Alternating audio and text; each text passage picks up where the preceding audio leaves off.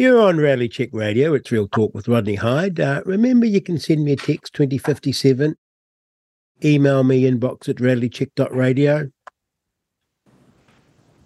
We all remember uh, how many of us were treated as second class citizens by design by our government because we refused the jab. Some of us had to lose our jobs. Lockdowns cost us our businesses. Some of us couldn't work. And then we were spurned and shunned by family and friends who were spurred on by the government, the politicians of all parties, and the media that painted us to be terribly misled people who were in danger of killing Nana. And then the media got involved. And remember that documentary, Fire and Fury, where they painted us to be dangerous loons, deluded, misled, and violent. I've never watched Fire and Fury, but I watched a bit of it last night because our next guest featured in it. Our next guest was featured in it as a violent, misguided, deluded, I would say, bordering on terrorist. And so we're very fortunate to have this morning Ali Evans. Good morning. Good morning. Thank you for having me. I imagine you would never in your wildest nightmares think that you could be portrayed in our national media as a violent attacking person. No, no, I'm not. Far from it. Yeah. Well, and yet you were. Mm, I was. Yeah. And you, you were. Just... I, I, I watched it, and Paula Penfold and Kate Hannah, who was the expert, Paula Penfold, the journalist, and Kate Hannah explained how you were violent, attacking, and they had footage to prove your violence. Hmm. Oh my goodness. Well, are you a grandmother by any chance? I am. well, where, and where do you come from? Um, Tauranga. We're going to find out what it takes for a grandmother from Tauranga to become labelled violent, dangerous, misinformed, and a terrible person. Yeah. Ali, how was it that you came to be at the protest at Parliament in March last year? Well, I wanted to be part of the convoy, but it just didn't work out, and I didn't want to go on my own, and was a bit chicken. But when I saw why why why did you want to be in the convoy? Um, because I already knew that something wasn't right. Um, you know, way back early, I thought things didn't add up, and so I'd already been to a couple of the protests down, you know, down in Wellington, um, and was horrified to, that the government wasn't listening to us. What? Um, what? I, am sorry to press you on this because no, it's no. so so interesting to me about how we came to the conclusions that we came to when everyone else came to completely opposite conclusions, like they're in a different movie. So, when did an alarm go off? Were you scared of COVID in the beginning when it was said to be the scary, scary disease? Did you think, oh, wow, there's a disease? It could be like, I don't know, the Black Plague? Um, no, when it first came out, I was really busy um, working. I'd, um, I was trained as an enrolled nurse, and so I was looking after tetraplegic patients out of the community. And so we just got a patient out of the spinal unit, and I was flat out just trying to get that team up and running, and really hadn't had a chance to notice what was going on. And and I remember finally having a day off and going into the supermarket and I think I even had some gloves on and a mask on and then then I thought, hang on a minute. I've worked in isolation. This doesn't compute. You know, you, cross contamination as you walk around, you pick something up, you put it in the trolley. Um, you've just contaminated yourself. When you did a dressing, you had a sterile environment. You once you were sterile, you didn't touch any. You know, and as you started thinking, by the time I got to the checkout, I'd had finally had a day off, and I hang on a minute. So it was that was when I first you know. Um, so that was way back in March 2020. Yes. Before that, I really hadn't engaged my brain. you know, yes. I was just um, busy, busy. And it was from there, once you start doing some research, and, and then I've got a, a relation in the States, and I'd seen stuff on TV, and I'd contacted her, and um, I said, Look, you're near this hospital um, she said, "Nah, it's not overrun. It's it's crazy. It's not. There's things." And she was also waking up to what was going on as well. So from there, and then I just contact, you know, um, then I'd hear from other doctors, and doctors were being silenced, and I thought, "Hang on." That was a um, telltale. Um, that was a telltale sign, wasn't yeah, it? Yeah, yeah. Why can't you question something? and and then there was just one source of truth and and when so many people were getting silenced i thought nah there's something wrong um, just take me back to this because they make a great joke of this oh you did your own research oh you're like a phd in virology Yes. epidemiology and statistics, are you? No, I re- relied uh, on the experts that did that. Yeah. And uh, what we discovered mm. is that there were highly credible, highly qualified people. Oh, so many. Who were echoing mm. these exact concerns. Yeah. And they themselves were being shut down. Oh, yes. Yeah. I've been in Facebook jail so many times. and, and wow, and that's another thing that I never understood this. I never because I'm not a social media person. And I thought, well, isn't it great that we have the internet because we can go online and I do do this. Like I don't, I've never posted on Facebook. I tell a lie. I have once. I ran a little club for my school, for my kids' school, and I did some Facebooking for that. But I read on Facebook and I read on Twitter and I learned to do Telegram through the pandemic. And of course, Google. I'd Google.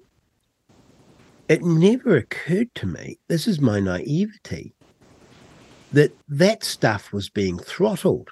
Mm, yeah. That, that the Google algorithms were bent, that Facebook was bent, that Twitter was bent. Now, this is not even when when when people were telling me, "Oh, look, you know, they're they're they're doing this," and the, I started to think, "No, no, you know, you are you should go and put your tin hat on and sit in the corner." This was true. Oh yes, mm. yeah, I know. I just couldn't believe it, um, and I just kept pushing, and yeah. so, um, so you decided that we were being fed a line Mm. You decided that um, something bigger was going on, I guess. And rather than just live your life quietly in Tauranga, that you would get involved and you went to some early meetings? Mm, yes. Um, look, my belief is bad things happen when good people stand by and do nothing. Um, and and I just needed to do my bit. Um, the and I was also, you know, if we could, I think they were talking about vaccines, you know, and I remember the second one, the second protest, and I think the government um, they'd shut, um, Parliament had closed early because they didn't want to hear us. But the day, I think the day that happened, we were in Wellington, and even the, when in Wellington, I couldn't believe it. We weren't allowed to go to a shop. We weren't allowed to. We were treated like second class. It was just incredible. But I remember being upset because the day we were there, I'd heard that they were going to be able to vaccinate the children. And I was so upset because before that I thought, okay, my kids had already been jabbed, but my grandchildren, they were still going to be okay. Mm. And then to find that, no, they can go after them now. That was just, you know, that took it, that made it more real. And Tell me, were you at that stage, pre COVID, were you suspicious of vaccines? no, oh, my kids are all jabbed. My kids have been vaccinated. Yeah. They're all grown up and left home, you know, they've got their own kids now. But back then, no, I did as I was told. I never questioned. Um, I even remember years ago when my youngest was, she was born with some medical issues, not well. It was a really hard time. And I suppose through that, because were, it took a long time to get diagnosed, I can really identify with the vaccine injured now, the way they're being treated, because I got treated like that way back then. And I remember this lady sending me this letter um, and and she was obviously vaccine hesitant.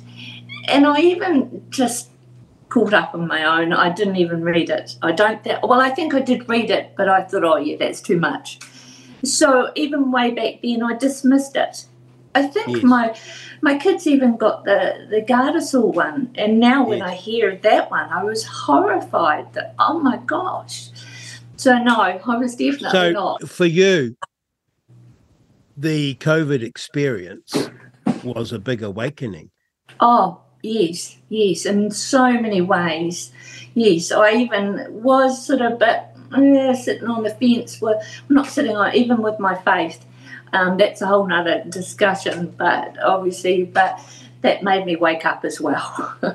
Yeah. So, Tell me, um, have you been on protests before? no, never. No, I don't think so. no, no, just law abiding, whatever. And but now I'm so triggered by the police. I just cannot believe that I need to let it go or I need to pray over whatever, but I still get triggered by seeing the police. It's funny you say that. I was walking along from the car park at the Coronet Peak ski field. I should hurry to say that I can't ski, but I, I take my kids up. And I was walking along, and there were three police officers coming towards me. And I personally have had no bad experience individually with a police officer, un- other than the usual rubbish that people have. And they were walking towards me, and they were kitted up. And I had the same, you know, you have a reaction before you think about it. It's like an instant reaction. You see a rat or, you know, something like that, and you react before you think, oh, it's a rat. Yeah. Sorry, that was a bad analogy because it's No, no, but I totally understand. the police. But you just get an immediate reaction. I got an immediate reaction from Mhm. seeing these three police officers Yeah, as if they had been three mongrel mob members walking towards me. yeah, yeah. I could not believe it. Mm. That New Zealand police that are sworn to uphold the law and protect me actually, as you say, gave me this shocking reaction as if they were an out a, a, a- an outlaw gang, Mm. gang of outlaws. Mm. And I thought, that's crazy.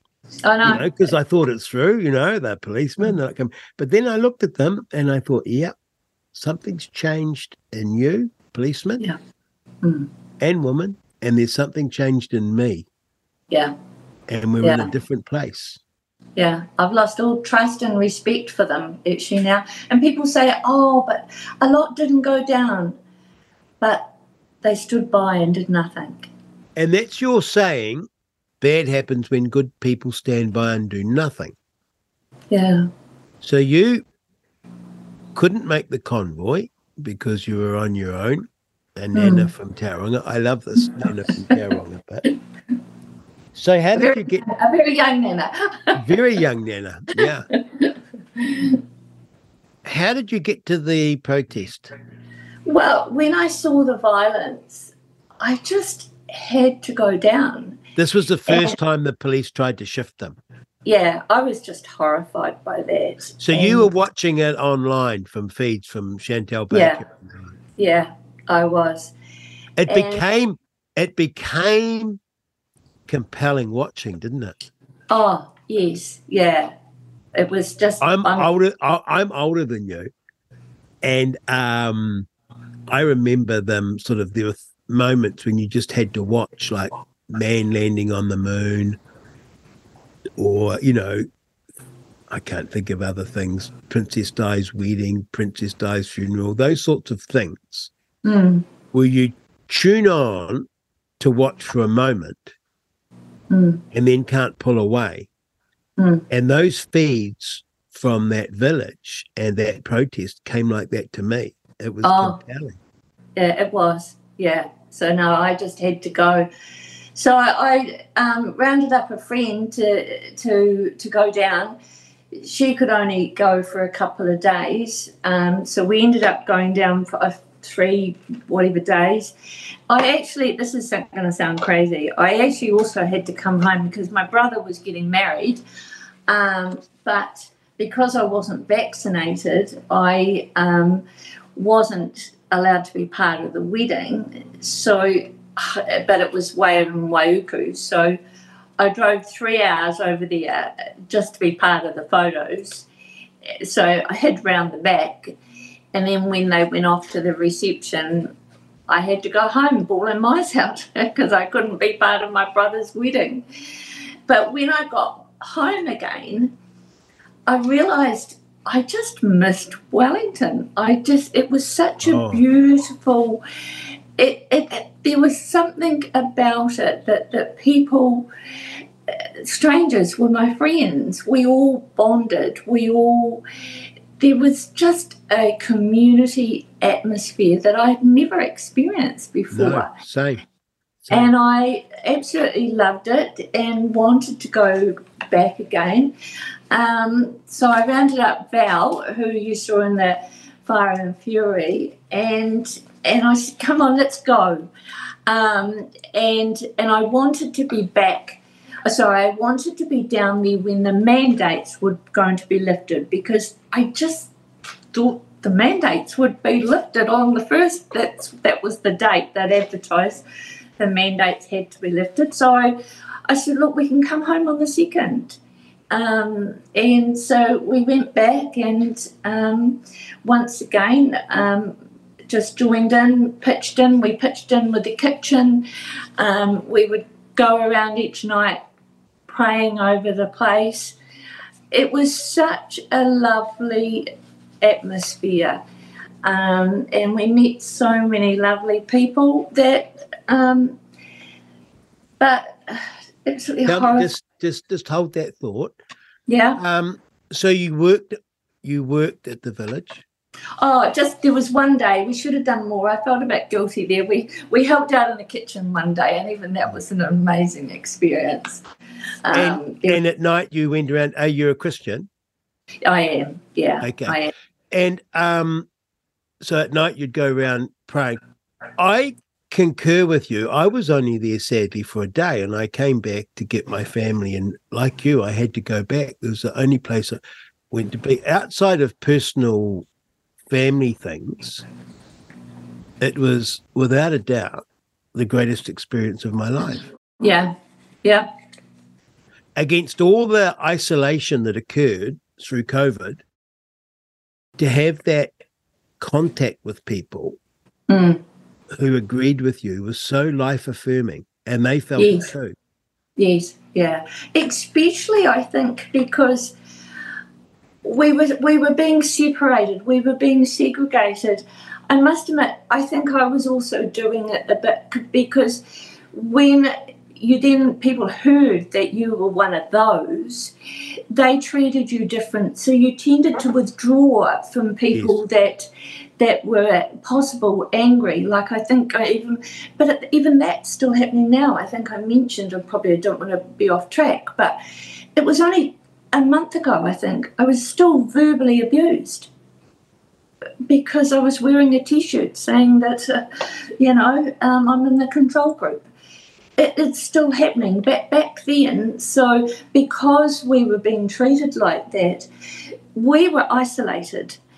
Um, and so I was being isolated, and and yeah, I withdrew a, a bit from people that that I knew were following the narrative because you didn't want to get abuse. And then you um, turn up to that village, which is in yeah. this iconic place on Parliament buildings. And, and everybody the, loved it. yeah. and, and, you're out this amazing place being part of this moment opposing this yes. tyranny. It was a everything just comes together, right? And then to see how everyone was pitching in and making it happen. Where did you sleep? Um, well, the the um, a couple of different places. Um, the, the first time we were just out, or actually both times just outside the um, the grounds, um, because it was um, full inside, and so the first time was yeah just a, a little grassy pit, um, but between the footpath and the road. Did you put the, a tent the, up? We did, yes, we did. Um, I should have sent you some photos actually. Um, the second time, um, we parked in the government area, which is opposite Parliament. There's a, I think yes. it's the law bit. It's but university quite, law faculty now, yeah. Yes. So we had one night there, but it was so noisy because it was right next to the road. So I woke up the next morning and says, I can't cope with this.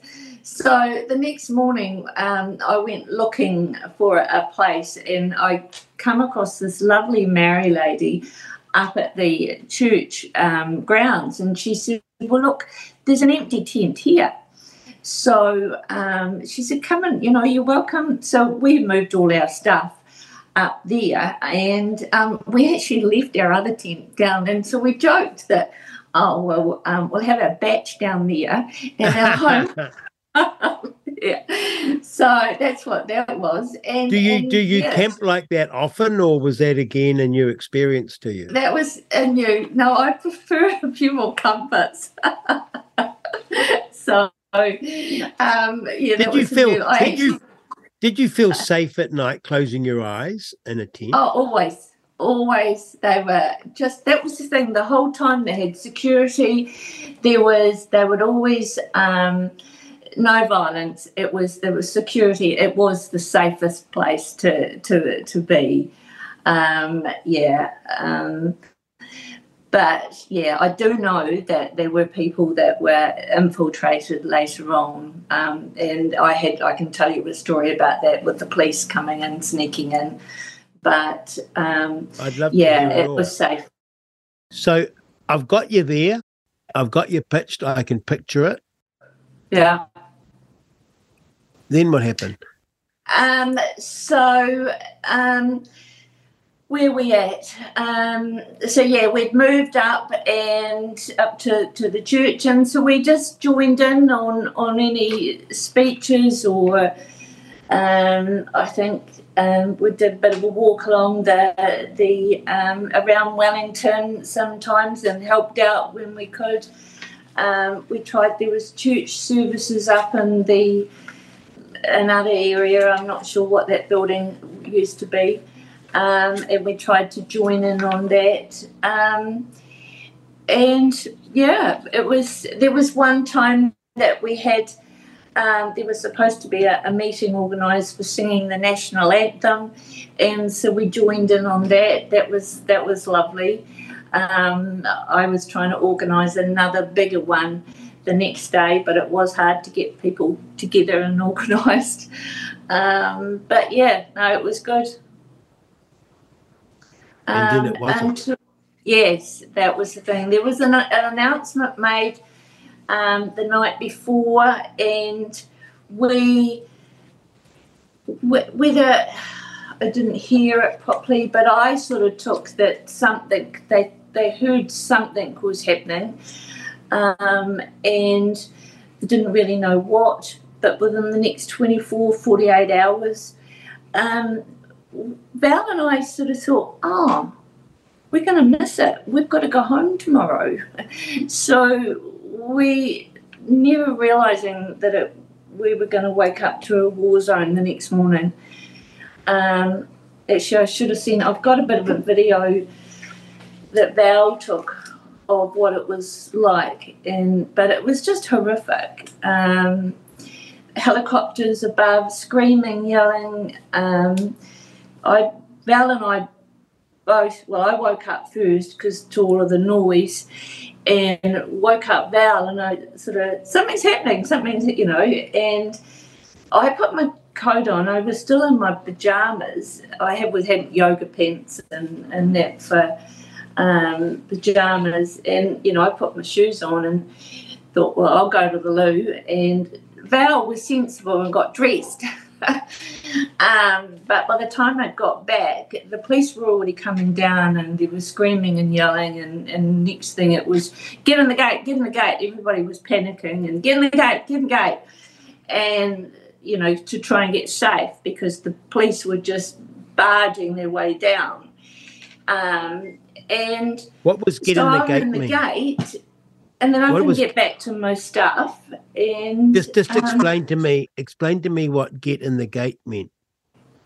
inside the, the grounds to, to stay protected because, you know, we were, um, Inside Parliament grounds. yes, yes, Okay. because And, and we were and- camped, and my, my tent was on the, the church grounds on, on and the police were coming down Hill Street. I later found out they were coming in down from all directions. So, um, and some of the people had put up, um, holding up some, holding up some big um, um, wooden sort of barricade shields to protect them, and the police were just coming down, sort of bashing them, pushing them about, and so the only safe place was inside the, the, the Parliament grounds, where you know, a- away from the police. Um, so yeah, that's where everybody jumped inside the gate. Um, yeah, and then then we were oh um, stood round for a while. I think in shock. Um, I was still quite upset, and the police were still filing in at the stage, and and I had gone to tell the police. This is not on. This is you can't do this. Get out, you know, sort of type thing. So there's there's there's a video of me telling the policeman off, um, and Is that is that Uh, the one? Is that the one that's in Fire and Fury? No, no, I'll Okay. send it to you. It's um, the one in Fire and Fury is is just um, later on. I'm not sure at what point in the morning is the the the reporters. There was a photographer. I'd come across a group of people that was shooing the photographer away. That's all he was doing. They everyone was shooing him away because they just tell lies. And so I joined in, and in it, all I'm doing is saying, Leave. I'm pointing, leave, leave. You need to leave. And so I struggled to see how that can be portrayed as being violent. Well, they did a good Um, job on that, didn't they? Because they did. Um, you you you were in the Parliament grounds. The journalists had joined the group to film them and whatever, and you were saying, "Okay, Leave. Leave, get just out," leave. That's Leave all I said. Yeah. and that was filmed, and we'll come back to that. And Mm. that's in the context of the police. This is the day the police attacked and removed the village. Mm, yes. Yeah. But the police were there even beforehand. Because I'll come to that. I'll come to that. Hold Yeah, that thought. I just want to get this bit first. Sorry. Mm-hmm. Yeah. No, no. So we've got plenty of time. Mhm. So you were aware that the village was one thing, this beautiful, wonderful thing. You'd see the news or read the newspaper or listen to the radio, and it was painted the complete opposite.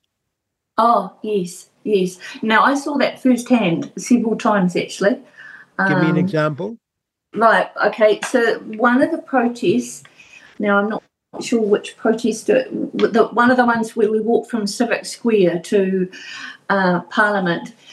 On that one, um, on the way home, we got caught in a traffic jam because heartbreaking, but there was a, a massive accident and, and some um, people got um, killed. Um, tragic. Um, so we were caught in this traffic jam that was several hours, and most of the people went back to to uh, a pub. Um, sorry, I'm not familiar with North Island towns. Um, originally, I'm from Invercargill, so. Um, so, but anyway, so we all piled into to this pub, and sitting waiting for the road to clear. And next thing, the news came on, and so you can imagine it was quite an incredible atmosphere. But the, the news came on, and what they were saying in the news to what all of these people had just experienced was um, totally, totally different. It was just, yeah. So that what were they saying? A, what was they saying that was different? Oh, just the amount of people um, that were there was was um, yeah not accurate and just the way they twisted things to what we were wanting and and how we were supposedly violent towards um, people standing on the side of the road, whereas they were often violent, uh, uh, abusing us, you know, heckling us, whereas we were just peacefully walking down the main street. Mm. So, um, yeah, I, I just couldn't believe uh, that one. Um, yeah, just just the way they and yeah, you saw they're always twisting the. the and of uh, course, by this time, we were well aware mm. that the entire apparatus of what I call the legacy media was given over and trumpeting the need for everyone to get jabbed, that yes. lockdowns were the greatest thing, that yes. Saint Jacinda had saved all these lives, and anyone, anyone who questioned mm. it mm. was a conspiracy theorist, an idiot, a dangerous loon, or a Nazi, or all yeah. of the above. We were yeah. denigrated. Oh, totally. yeah. So we had we came out of that surprisingly with a very low opinion of journalists and journalism. Yes. Yeah. So mm-hmm. that's that's the background. And so when these this photographer was in the group taking pictures, hmm. you said, "Get out." Leave. I told him to leave. I didn't want him to be spreading lies about about us. I was defending my tribe. Um, but even the, like the day before, I, oh, was it no, the week before? I think we'd just arrived and they put in these toilets, which was which was amazing. Well, on the news it said that that, that it was um, sewage was going down the street or whatever, and just some of the stuff was. So I was protect, I was protecting my tribe. yes, it was very hurtful when it was done. Yes. Everything was done so well, and then you were painted as yeah. kids, kids being and playing in sewage and yes. the rest of it. Now, you said that you saw some things of the police infiltrating. Yes, I know that was so. The, I think it was the night before or a couple of nights before. Um, I remember um, going to charge my phone. They had this great big uh, trestle table, and, and you could just go and plug in your phone. There would be a hundred other phones there as well. It was quite a, it was quite amazing. And once again, you could just plug it in and go off and leave it, and, and it would still be there. Um, but next to it was this coffee station, and then further on was the, the food court. So, anyway, I was standing waiting for a coffee, and there was this guy next to me, and I just picked up these bad vibes from him, and, and he just he just didn't fit. And and I sort of looked at him a couple of times. Um, sort of a quite a young guy. He almost looked too clean for a start, because um, and um, so he got served, and then I said to, I made a comment to the guy behind the, the coffee thing, and I said, What was that all about? And he said, He's a cop. And I, Really? How would, how do you know that? He's a cop. So I then went and sat down and you know had him a coffee, and the guy from behind the counter he'd come out, and um, he said, uh, "I said, how can you tell?" And he said, "Come with me." And he, so we went over to this guy who was you know hundred yards away or whatever, and and and he, he uh, said, he said, "You're a cop, aren't you?"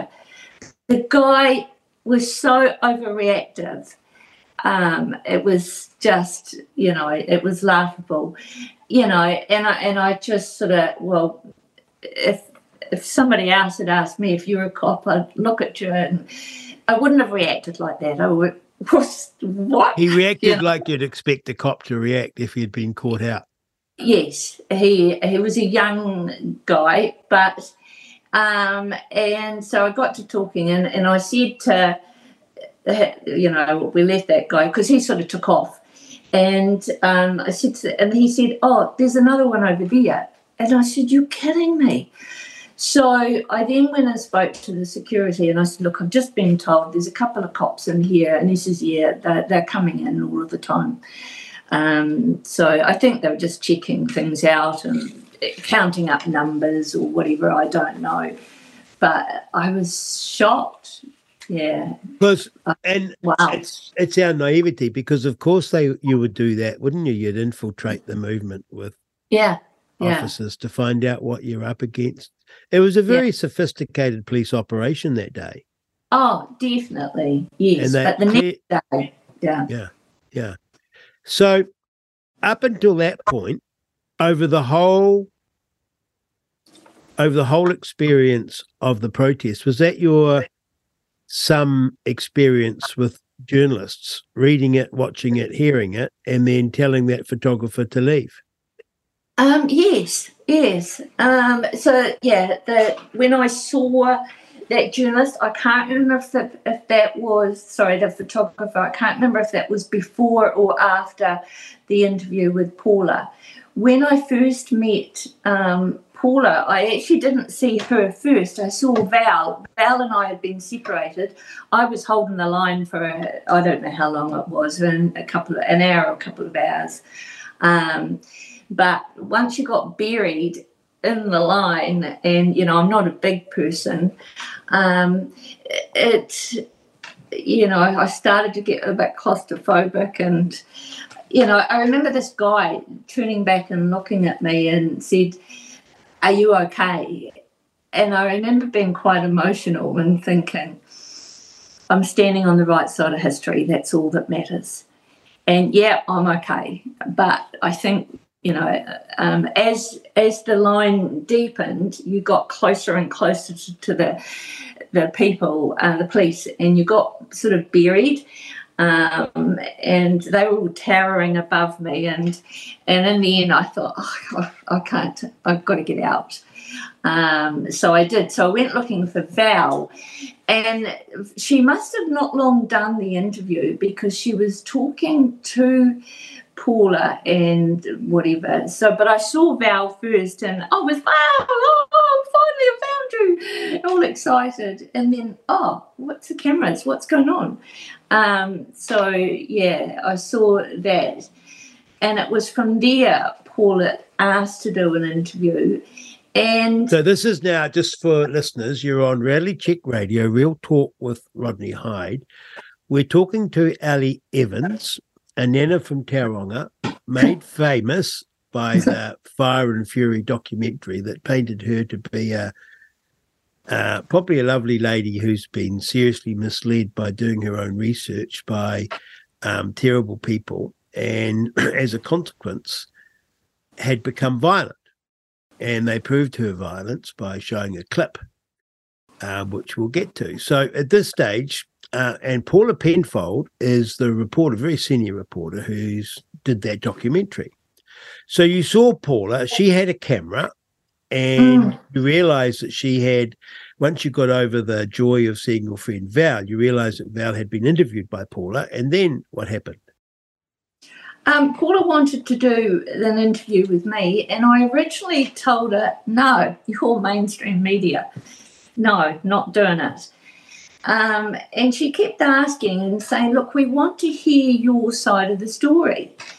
Um, so, and I, Val had already done an interview, and I thought, Oh, okay, well, if you if, if you want to hear why we're here, and of course that was for the vaccine injured and the wanted the mandates lifted, etc., but mainly the vaccine injured. Um, and so I did the interview, and, and actually, I don't don't remember. I was exactly word for word, but I do remember her asking me. Um, now, some people here want Jacinda hung. Are you one of those ones? Jeepers. And I remember telling her, no. Um, I want anybody to be held accountable for, for I think there's people on, on both sides. Whoever's done wrong needs to be held accountable. Um, but you know, I wasn't wanting, but so I actually remember telling her no to that, um, and I can't remember what other things she asked. Um, so yeah, and then of course we got separated. I think she watched us. Um, we were stuck on the side of the fence looking at our gear because our, our gear was camped uh, on parked on the other side of Hill Street by the church, and the police wouldn't let us get our stuff. Um, so I took a video of watching the police um, trash our stuff. It was quite emotional, um, and eventually gave up on that and and um, yeah, I think I don't know what we did after that. We sort of wandered around in shock. I think. Um, so you did this interview with Paula Penfold. Yeah. And, and, did that air ahead of the documentary, or did it not appear? No, no, nothing. Nothing appeared until um, documentary. The documentary. Yeah, no, we didn't see didn't see any of that. Um, you can tell the difference because there, I hadn't done the hair. Um, so there's two different clips. There's one I hadn't, and I was in the coat and jammies. Um, um, yeah, and the other one I actually, yeah. So there, there, you can see in the video there's there's two different time frames, I suppose. Yeah. yeah. So then you um, walk around in shock, having lost all your gear to the police, hmm. and. Mm you head home? Um, the we stayed there all that day. Um, I think at one stage, I remember sitting on a park bench, um, looking up the Parliament from one area, seeing the police literally beating up people in another area, and then looking over and seeing the police just loading everything, all our gear into the truck, and just I couldn't comprehend it all. And I just remember sitting there bawling my eyes out. And actually, that was where poor, um, Chantelle came along. And there's a video of me somewhere with me bawling my eyes out. And I think Val joined me at that stage. We were just bawling our eyes out because we just couldn't comprehend what was happening. Um, and then the police moved forward closer and at some point and um, yeah um, I think we clambered over some fence. Um, and and then I tried to help people that were that were standing on the front line. They got pepper sprayed and milk. There was one guy he'd been pulled out of a tree or something, so he. Um, I think I tried going and finding a medic um, for for that. Um, yeah, and and of course, you were a trained nurse originally, so you knew. Yeah, yeah. So I, it's a long time since I've worked in, in a hospital I never worked in an ER or anything like that. We were just, yeah, so a whole nother level. But, you know, I just could see people being hurt and, and in shock. And, so most of us wandered around in, in a daze trying to, but the police were slowly closing in and, and you know, so we were slowly moving back. And, um, and then I think I tried to help. Um, the people were packing up, you know, trying to retrieve stuff, but it, it was chaos. It was absolute chaos. And we were still there when the fires um, got lit, and that's another one. I reckon that that was a plant. Um, well, you don't burn your own gear. Oh yeah, no, but I've seen a video where um, the, the people were caught um, masked up. No, no protesters wore masks. We just didn't wear them. And there was a guy there where he had a kerosene, you know, a petrol can, and, and he was all covered up. And he went into a tent, and then soon after it was it was a blaze. Well, come on. Um, but that all got labelled, you know, conspiracy and all of that. But no, things like that. Um, it was just crazy. And, and, and towards the end, yeah, there, I, I, did see people that were being violent, but I think the police incited violence. But I think there were people that were planted in there to look violent so that they could then um, say, oh, you see, there are violence in there. Whereas all of the people, the whole time, before and after, even on the day, I've got a video where there's a loudspeaker, and I know the guy. He was his name is Guy actually, and he was no violence, no violence. You know, hold your line, hold the line, no violence the whole time, and that's what we all did. So anybody that did try to be violent were told off. Um, but when when the police are eye gouging and pepper spraying and beating you up, um, you've got to defend yourself. So you know, I, I don't know. Um, so by the end of the day, we um, oh, about five o'clock or something, we we my car was parked in a car park nearby. So I went back to the car, and then I had car trouble, and I oh the key broke in the ignition, and oh, and we thought oh it's too late to go home. We couldn't, you know, go back to Tauranga. So we found a a hotel that would take us because we were not vaccinated, um, and and we stayed the night, um, and and then left the next day. So oh, but then the next day we went back just to see the place, and once again the police were still aggressive, um, and yeah, we just yeah, and then went home so, yeah, incredible. I will never forget that day. No. No. And you were there. Yeah, I was. Proud I'm on the right side of history though, but shocked that that is, is that what we've come to. And then yeah. you get home and on Facebook, Paula Penfold reaches out to you. And I've yes. seen these, I have seen these messengers. Yes. She couldn't be sweeter to you. Oh, I know. Yeah, asking how we were, how I was, and did I get home safe? Um, did you make it back to the bay? Um, yeah, glad you both got back safely. I can imagine you must be completely exhausted. Make sure to take it easy. Um, and then I said, "Will do, thanks." Um, Hi, Ellie. How are you doing now? Just checking in with people we met at the protest to see how you're feeling about everything now. We'd like to, really like to come to the bay to do a follow up chat with you and ask about how you felt, about what you felt the protests achieved, and whether your concerns remain. I'd love to come and um, do that next week if possible. Knowing what comes next, that's a level of duplicity that you can't quite believe. Mm. Yeah. Because the whole thing, and I, I'm running ahead for listeners, but just to give it context, she had one purpose in interviewing you was to put yeah. you in the documentary and make mm. you a perpetrator of violence.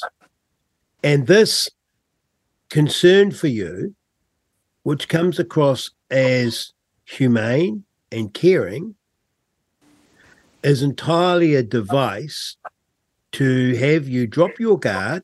Yeah. as a citizen, unaware of how journalists operate, drop your guard and allow her into your home to film you, where once mm. she gets the camera running, she can put extreme allegations to you and get your horrified response. Yeah. Mm. Yeah, exactly. So when you look at those messages, messages with the benefit of hindsight, what do you think of those messages? Um, I couldn't believe that I could be so naive to believe that she really, um, yeah, that she really wasn't. I don't know. I just just couldn't believe that. I really did believe that she was going to at least try and put our side um, but then I was hesitant, and I, I think I even said, um, yeah, because I'm I'm really not used to being in the limelight. I, I, prefer to, you know. I said I said to her, "Hi, Paula. I'll have a talk with Val, but the ones you really deserve an interview are the vaccine injured." So, and I even told her they are meeting today in Wellington, and sent her the link to that. I said, they're the ones that you need to go and see. So at that stage, I think I was still humming and hawing. And I think at one stage I'd said to her, um, no, look, you really need to be interviewing them, not me. Um, so, and it was, I'd been told that she'd done an interview, um, she'd done a documentary about the Gardasil and there it was supposedly on the the vaccine injured side. So I thought, okay, I've got to do this because you know she may. That stage, I still thought she was perhaps going to do both sides. Um, but yeah, I do hope you go to meet them. The vaccine injured are the, the one of the many reasons we went down to Wellington. So, and then once again, I when I'm looking back, I realised that she didn't really acknowledge those, you know, thanks, Ellie, that's that's the kind of oh not here. That's the kind of thing i'm keen to hear. What worry what most worries you. Let me know when you've had a chat to uh, to val and hopefully we can come up a plan to to come and visit. So there she's not saying no. She's yeah so she's just yeah playing a game. Playing a game. So you agreed to the interview. Did she come to your house um i met at val's place so we yeah we both i went to val's yeah. And so and, she she's got a cameraman in tow? Yes and even even while they were setting up the camera we louisa and uh, paula we all sat down and had a coffee. Um, nice as pie, friendly, just. So you had a cup of coffee with Louisa, which is Louisa Cleave and Paula Penfold at Val's house. Yes, yes. And it was all friendly as pie? Oh, it was, yes. And, um, and what was Louisa Cleave's role there? Um, I think she was labelled herself the producer. Um, so, and was there a camera person there as well? Yes, yes. Yeah, they were busy. Yeah, they were busy up. setting up. There might have been two cameramen. I, I can't remember. Okay. Oh no, could, oh, yeah, I'm not sure. True one. And while you were sitting there drinking your beverages, what did you discuss? Do you recall? Um, basically more information. we were still, you know, which they would label misinformation. Um, we were still just yeah, same old. Um, trying to yeah, pleasantries. Um, we even, I think we even, I Bell even gave her more information to use. I think, yeah. and, and, and so they feigned an interest in this information? Yes, yes, very friendly, very friendly. So it wasn't until halfway through the interview, because you know you could expect the this to be very formal and you know asking questions. So you know once the camera's on, it's all you know. So I, I could understand that, but it was when they then pull out an iPad and and in it I'm supposedly being very violent because I'm telling a reporter to leave. Um, there was a group of reporters, it wasn't me on my own, I'm sorry, a group of people. Um, and so, and from that, she then, are you always this violent? And she kept asking me for, oh, I don't know how many times, but it was several. Um, are you always this violent? Um, and kept re asking, implying that I was violent. There was somebody in it um, um, saying somebody should be hung. I'm not sure who it was. But um, I said, "Well, I didn't hear that, and no, I wasn't violent." You were and you were totally in the interview in the documentary. You were yeah, totally sorry? in the interview on the documentary that the bit they played. You were totally rattled by this question. Oh, yes, yeah. Well, because I was quite surprised. I don't actually even really remember me joining that group. But we were I was helping wherever I could. Um, and so, it was that great line about when did you stop beating your wife or have you stopped beating your wife? I mean, it was so perplexing to you when they say, are you always this violent? Because you're confused because you think I've never been violent, right? No, no. I, I just, but that wasn't violent. We no, just no, no. I agree. You're you're telling yeah. me you're asking these people to leave. Yes, because I felt they were spreading lies, and I needed to protect my tribe. Um, and so, yeah, but she kept re-asking, and and so in the end, I told her, if you come into my home spreading lies, I'll tell you to leave. That's not violent. No. And she didn't ask again after that. So I noticed they didn't put that one that bit in the video though. So So then uh, they packed all their gear up. Well that was the thing that then I can't remember what was next, but anything else we also she wanted to know where we got our information from. I can't remember at what point that was that was asked. And anything that I did mention, you know, Peter Kennedy, Peter McCullough, uh, Matt Sheldon, all of those were dismissed. I mentioned there was a recent court case that was dismissed. Um, any information, they just labelled us. Um, and then it, it finished soon after, and I thought, hang on, we haven't talked about the vaccine injured, but it was all happening and it was all over, and and I was re- really just upset. Um, so I'll have a drink now. Mm. Just upset that they could do that to us and to the vaccine injured. It was, and of course, they had been invited into Valerie's home for a specific purpose, which was to discuss the vaccine injured. And instead, they come across as aggressive and accusing you of being a violent person.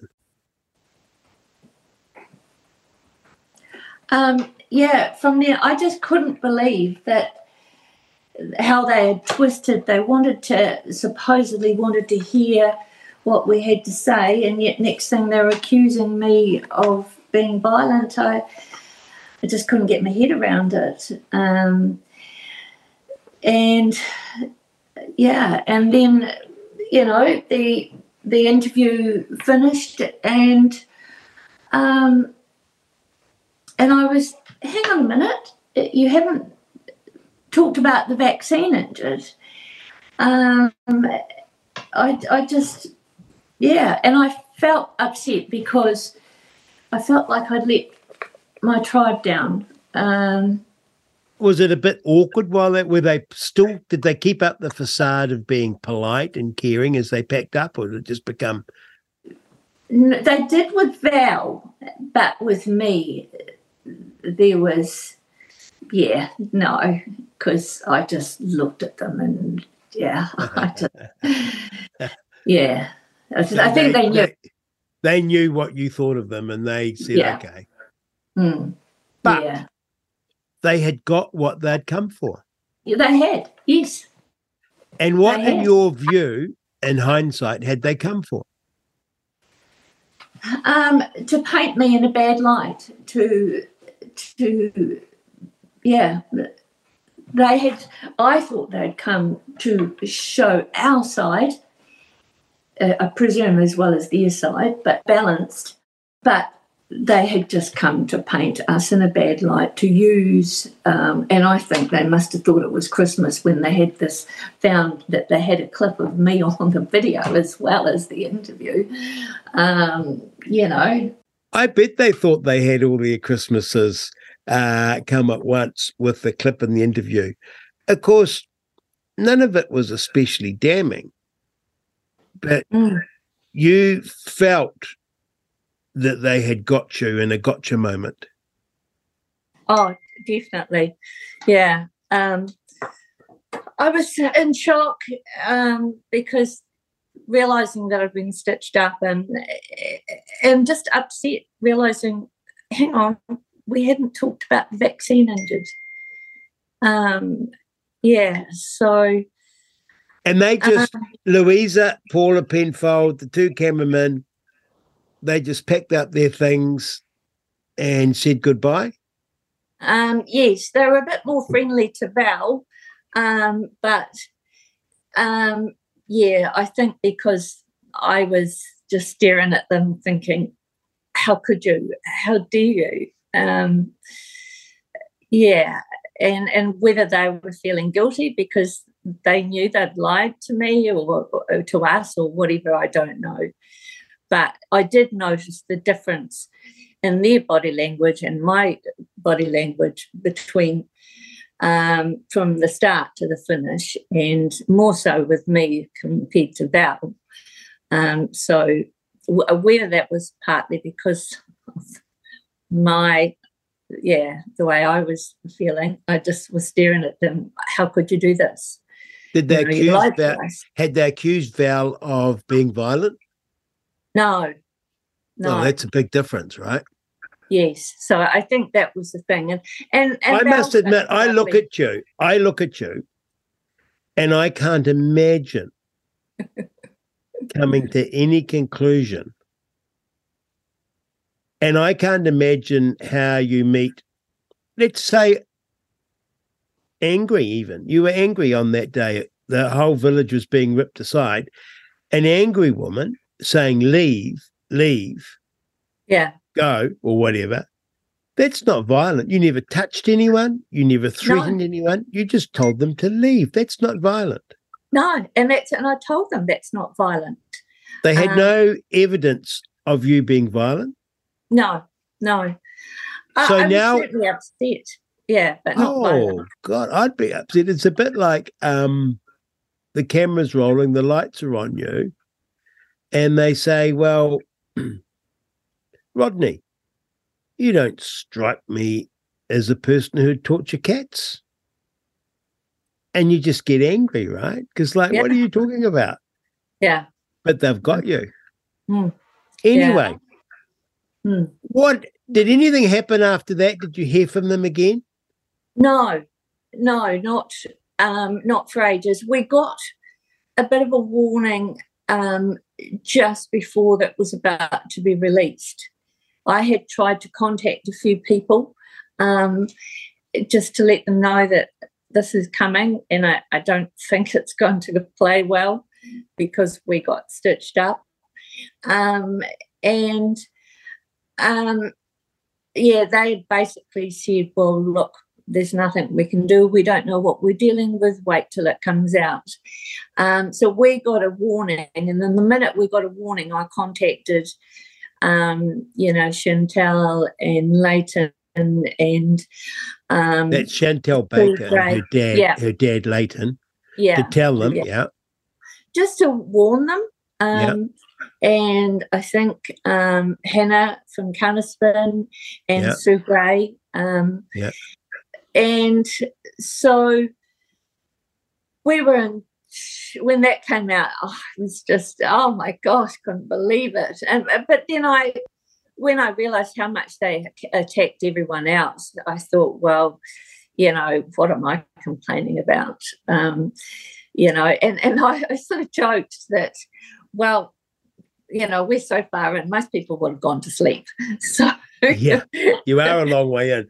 I yes. had to I had to go forward, not because I I'd fall asleep, but because it was just so long. Because I'd been to the village, because I am an anti-lockdown, anti-mandator.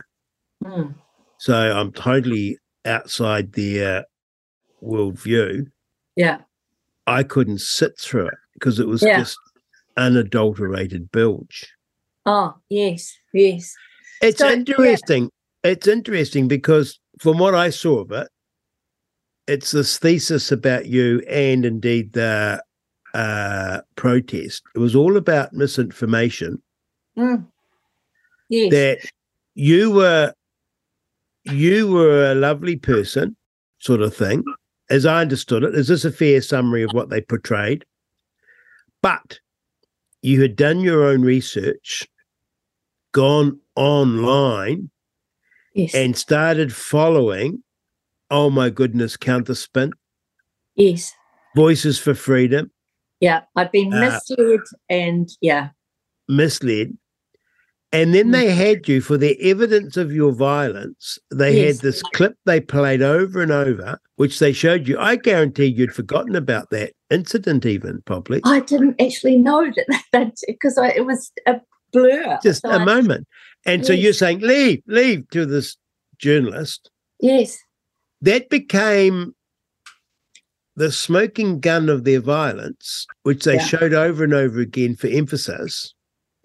And then they commented on your violence and the violence of the protest.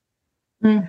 Then they had you looking rattled like a possum caught in the headlights. Yes.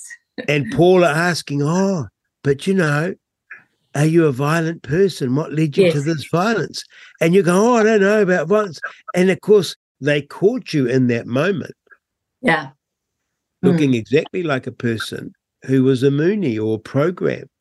Yes. To be yes. violent. But, yes. But for them to keep asking me, um, why am I so violent and keep implying that, I think it was because I was not giving her the answer. No. Um, that she wanted. And and then once I told her, you know, that comment um, at the end, if you come into my home spreading lies, I'll tell you to leave. Um, she didn't ask again. So, yeah. But when you see that video clip that actually we haven't talked about yet, it shows her agenda. It exposes because she's quite. I cannot believe how open and honest she tells us um, their agenda and how they would. I'm sorry, what clip is this? What what clip are we talking about, Ali? Um, the the link, the big hearing. She did an interview with um, two journalists, Big Hearing News or something. Um, I sent you the the link, and in okay. it, she talks quite at length about um, several people, Sean Plunket um, and Chantelle and various other people, but quite a bit about me and how misled I was, and um, and um, but she was using to compare me to this other guy. That there was this other guy that used to be a, a conspiracy theorist, and I really wonder if he was. I wonder if he, he was just put in there. But anyway, that's beside the point. So that, that this person had seen the light but obviously, I had gone down a rabbit hole and it was too far down. And it was all Chantelle Baker's fault and, and counterspins. So that's the, the narrative they were yes. trying You were the innocent, lovely. Yes. The story was written before the interview. Yes. Yes. So. And what yeah, they needed you yeah. to do was to act your part. Yes, definitely. And to have somebody that here we can point at. So yeah, and then in the interview she did with the, those two journalists, she admits, yes, there is a story to be helped, um, to be told, um, but not now. And I sort of feel like, well, why not now? Why couldn't she say then? Um, then, you know, that was a year ago. So, um, you know, and now, now they're sort of, um, oh well, it's all in the past now. Let's let it go. Well, you can't change what you don't acknowledge. So you've got great sayings. Yeah, can't change what you don't acknowledge. Well, I, how do we know it's not going to happen again if they if we don't, you know? I find that I'm pretty hard bitten because journalists have. I'm I was a politician, and so journalists tricked and did me over every which way bar Sunday. Mm.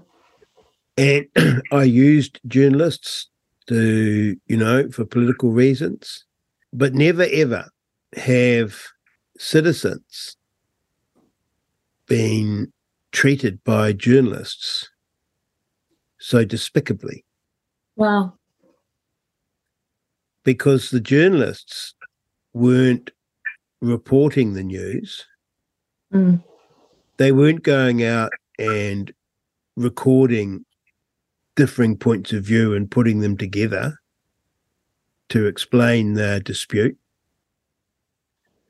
They went out with the government's official line. Yes. Lockdown saved lives. Vaccine safe and effective allows us to escape lockdown. Oh, look, kooky people. Mm they had a problem because these kooky people were very reasonable people. Yeah. So they had to explain that these very reasonable people have been misinformed and misled by dark forces yeah. on their own grift, like Chantelle Baker and Counterspin. Mm. Is that that's the story, right? To explain it all. Yes, definitely. What yes what would you say to Paula Penfold now if you had the opportunity? Because she will listen to this. Oh, will she? Um, why couldn't you have at least researched um, into the vaccine injured? At least you promised to hear our side or speak, you know, uh, what we wanted to. You, she could have at least researched. Um, the whole reason I did that interview was because I had been advised, well, she appeared with the, the Gardasil one she did, that, you know, she may give it um, an unbiased, a balanced interview. So clearly she had an agenda. Um, and how can she sleep at night? Because a year on, you would have seen the statistics. Mm. You know, well, the government pro- itself now accepts that people died from the vaccine. Yeah. They accept yeah. that some people were injured. All we're arguing about are the numbers and the extent. Mm. But no journalist, to my knowledge, has done a story on even those that the government acknowledges happened. Yeah, no, so they won't. And, and, yeah. And yeah. if someone has been injured and someone has died, how can you mandate and make everyone take it, particularly kids?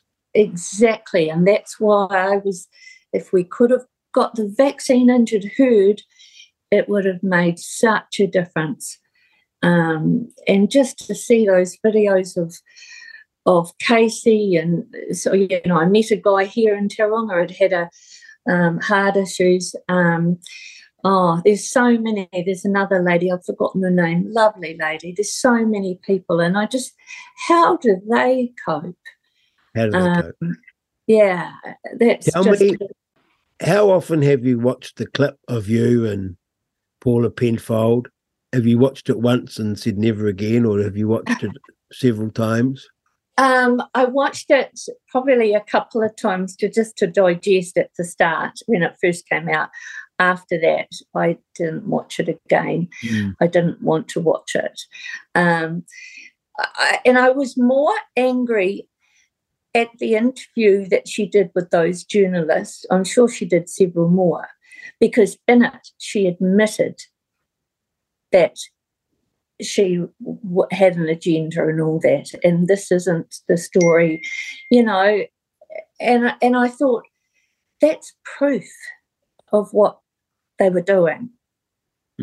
What would you say to Kate Hannah, who was com- commenting in the show about you, that you Oh. had been um, gone misled? I just wonder how they all sleep at night because they've got to know something doesn't add up. How That's the funny thing, isn't it? That is Yeah. the funny thing. They've got to know. There's no, even if you're trying to bury your head in the sand or you, you've got to know. Hang on, you know, and and you could understand. You know, various people took a while to cotton on from 2020, um, and obviously some still haven't. Um, but you've got to think. Hang on, something's not right. There's an incredible degree of cognitive dissonance in the sense that it's too enormous to admit that they're wrong. But if you're a journalist, That's right. You've got you have to. no yeah. dog in the race because you're sitting supposedly outside of the argument, Mm. reporting upon it, Mm. not taking a side. And you'd have to say, well, I better go and talk to some of these families and some Yes. of these injured. Yes. But they yeah. won't. No. They're willfully blind. Yes, the way that they were treated. and they they they they may they may be able to interview them from a skeptical point of view and say look coincidence whatever but you'd still do it you'd Yes. still examine the other side and of course i'm i'm always and i'm sure you are too wondering if you're wrong particularly when you're in the minority and being abused you think oh, i could Yeah. be wrong about this yeah. and so you try and understand their argument. yes, yeah, definitely. Yeah, I, I try, I try my best, and I try and see it from their perspective, but they mm. won't do the courtesy or the professional obligation of just looking at the other side. oh, definitely. Yeah, at the start, yeah, I did wonder, but there was just too many things. Yes. And Yeah. when they came to see you, it wasn't to get your side, it was to demolish you with trickery Yes, and in a documentary. Yeah, Well, Ali, you have helped us this morning enormously because you've taken us through why why you were at the protest, how you said what you said, demonstrated to us that you're not a violent person, clearly, and yet that's how you were portrayed Mm. in the national media for a documentary that's up for some award. Oh, th- now that's the bit that really, oh, sorry, that is the bit that makes me really cross. When she's getting an award for what they've done, and you think of how many people are suffering, and she's getting an award. Hmm. Sorry, that one just really, I struggle with that one. Ali, Yeah. we thank you for your time. We Mm. thank you for your support for the vaccine injured. We thank you for going to the protest and standing up for each and every one of us and for children and our children's children, because this will resonate down through history for sure. And we appreciate you taking us through that experience of being literally stitched up by award winning TV journalist who Hmm. had the story before she met you Yeah. and came to Val's house with her cameras, Mm. inviting herself there and your generosity and not running anything that you said or wanted to say other than your response to Mm. her question what is it? Are you violent? Are Yeah. you usually violent? What makes you Mm. violent? Yeah. Terrible stuff. That was Ali Evans. Wonderful, wonderful woman. Beautiful woman, actually. Nana from Tauranga, standing up for all of us. And to think that's journalists. This isn't some journalist fresh out of school. This Yeah. is a very senior, senior journalist who supposedly sets the standard. Mm. So there you have it. The standard in New Zealand for journalism. You're on Real Talk with Rodney Hide. Send us a text 2057. Email me at inbox at realitycheck.radio. Thank you for listening. Thank you for being here. Thank you for bearing, was it testimony? Mm. Ali's experience. Mm. Mm, thank you. And thank you, RCR, for, for what you're doing. It's nice to actually have somebody speaking the truth out in that. Yeah. Thank you. And we won't edit you. that is so great. Yeah. Thank you for that one.